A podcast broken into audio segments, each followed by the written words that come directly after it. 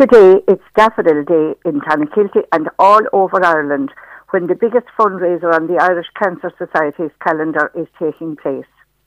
Here in Clonakilty, the dedicated organisers to raise Liz Jerome and their teams appeal to all who by their generosity can help patients and their families to avail of the vital services which are offered by the Irish Cancer Society.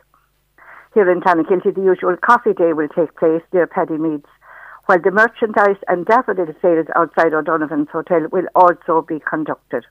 Various collections, school activities and individual fundraisers will also be a feature of the day. In addition, there is an art sale and the creations donated by many local artists are on display at the Old Forestals Pharmacy on Pier Street and also on that are highlighted on, highlighted on Daffodil Day Clonakilty Facebook page. Today on C one oh three Clonakilty Regional Report, we congratulate our golden medal winner, Aoife McMahon, who was on the Special Olympics World Games Irish Table Tennis team. She returns home today from the wonderful Abu Dhabi experience. What pride and joy have been generated at home and abroad by Aoife and the many competitors. Tannacilty Community Resource Centre, which is situated at the West Cork Traveller Centre on Mikey Collins Road, is open today between ten a.m. and one p.m. Activities commence at eleven and include cookery, art, crochet and mindfulness. All activities to which everyone is welcome are free of charge. The message: come along and enjoy. To an annual general meeting.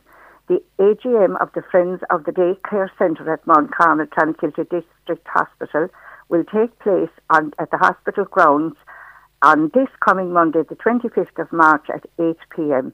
New members will be especially welcome.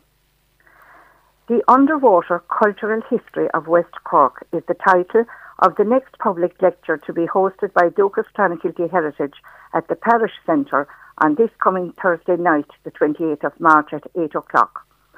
Underwater archaeologist Juliana O'Donoghue and Connie Kelleher, who is a member of the Underwater Archaeology Unit in their respective department at the Department of Culture, Heritage and the Gaeltacht, will explore the many aspects of the County Cork coastline, including piracy, smuggling, surveys of wrecks, their excavation and preservation, among other features of the deep. Just go along to what promises to be a most enlightening evening. And I repeat, that's on this coming Thursday, the twenty-eighth of March at eight o'clock at the Parish Centre. The members' exhibition at Tannacilty Community Arts Centre, Astna Square, continues until the end of this month. To coincide with the thirtieth anniversary of the signing of the Twinning Charter between Tannacilty and the Bavarian town of Waldershof, Clan Twinning Association invite people to join them on the trip to Waldershof for the festivities uh, in July. Uh, for all the details, email clantwinning at gmail dot com or log on to clantwinning dot com. The winners of the Lions Club Annual Table Quiz Final at Clonakilty's Emmet Hotel this week were the members of Scanlon's Folk Team.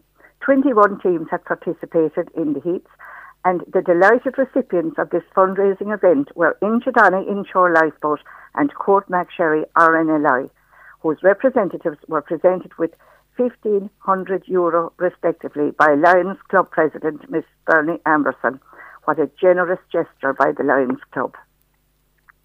Tarnakilty-Faroiga Club members will present, for one night only, a youth ex- extravaganza variety show on Friday, April the twenty-sixth at the Industrial Hall, Clonakilty, and it's all in aid of Clonakilty Community Youth Centre project.